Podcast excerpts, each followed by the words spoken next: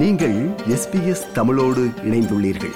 SBS dot com dot AU forward slash Tamil எனும் இணையத்தின் மூலம் மேலும் பல சிறப்பான நிகழ்ச்சிகளை நீங்கள் கேட்கலாம்.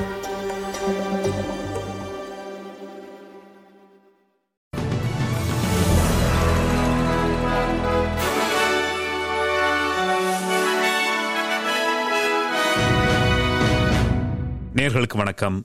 இன்று ஜனவரி மாதம் இருபத்தி ஓராம் தேதி சனிக்கிழமை.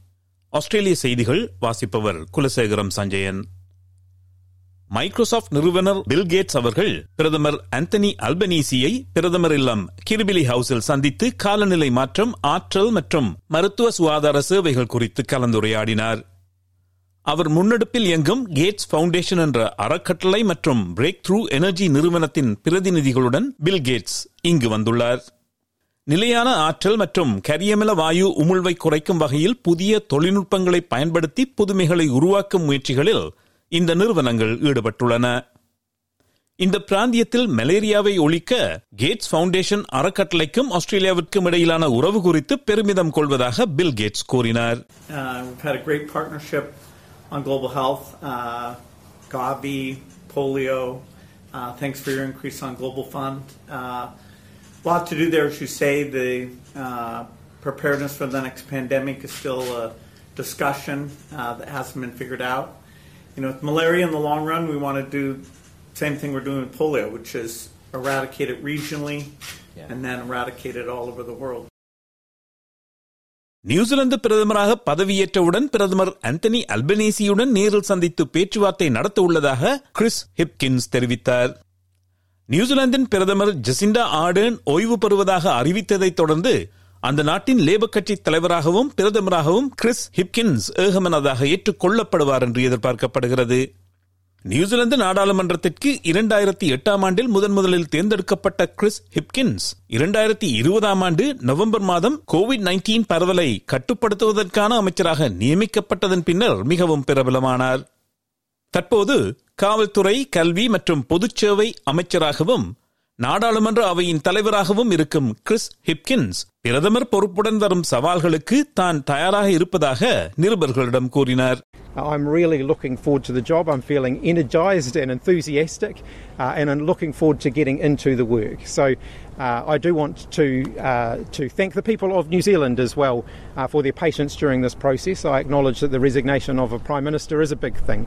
Chris ஹிப்கின்ஸுடன் அன்புடன் கலந்துரையாடியதாகவும் இரு நாடுகளினதும் உறவை வளர்ப்பதில் அவருடன் இணைந்து பயணிக்க தான் காத்திருப்பதாகவும் பிரதமர் ஆந்தனி அல்பனீசி உடனேயே ட்வீட் செய்துள்ளார்.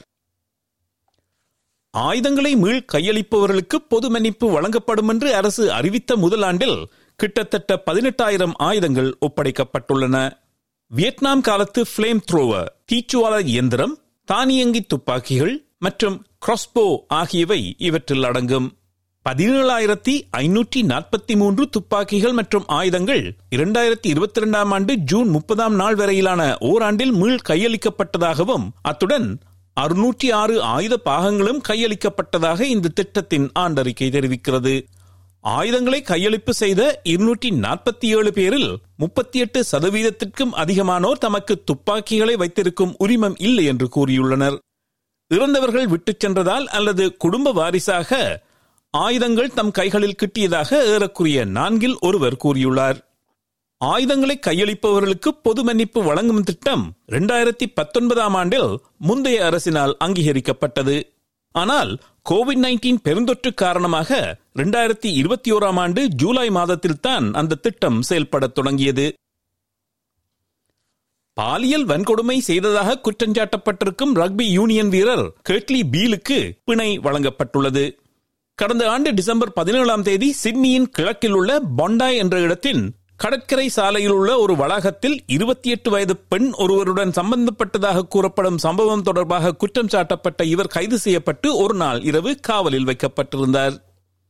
முப்பத்தி நான்கு வயதான அவர் அனுமதியின்றி உடலுறவு கொண்டார் ஒருவரை அனுமதியின்றி உடலுறவு கொள்ள தூண்டினார் மற்றும் சம்மதமின்றி மற்றொருவரை பாலுறவு செய்யும் நோக்கத்தில் இரண்டு முறை தொட்டார் என்று இவர் மேல் குற்றம் சுமத்தப்பட்டுள்ளது இந்த குற்றச்சாட்டுகளை கர்ட் பியோ மறுத்துள்ளதாக அவரது வழக்குரைஞர் பால் மெக்கே கூறினார் And uh, we'll go from there. They strong, uh, strongly denied the allegations, uh, and that's all, as you understand, we can say at this stage. Rugby union தொடர்பான அனைத்து நடவடிக்கைகளிலுமிருந்து அவர் இடைநீக்கம் செய்யப்பட்டுள்ளார்.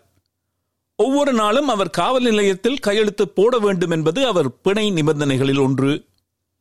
இது குறித்த விசாரணை மார்ச் மாதம் நடக்கும்போது அவர் மீண்டும் நீதிமன்றத்திற்கு செல்ல வேண்டும். இனி இன்றைய நாணய மாற்று நிலவரம். ஒரு ஆஸ்திரேலிய டாலர் எழுபது அமெரிக்க சதங்கள் இருநூற்றி ஐம்பத்தி ரெண்டு இலங்கை ரூபாய் எண்பத்தேழு சதங்கள் ஐம்பத்தாறு இந்திய ரூபாய் நாற்பத்தொரு காசுகள் தொன்னூற்றி இரண்டு சிங்கப்பூர் சதங்கள் இரண்டு புள்ளி ஒன்பது எட்டு மலேசிய ரிங்கிட்.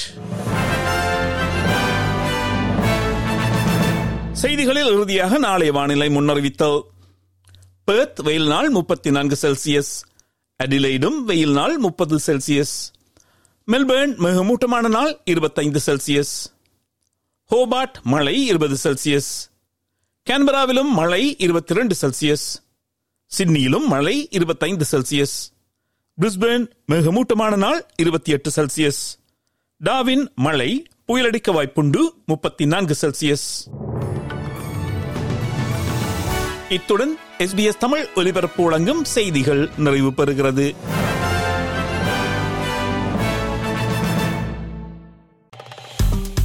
விருப்பம் பகிர்வு கருத்து பதிவு. லைக் ஷேர் காமெண்ட் எஸ்பிஎஸ் தமிழின் ஃபேஸ்புக்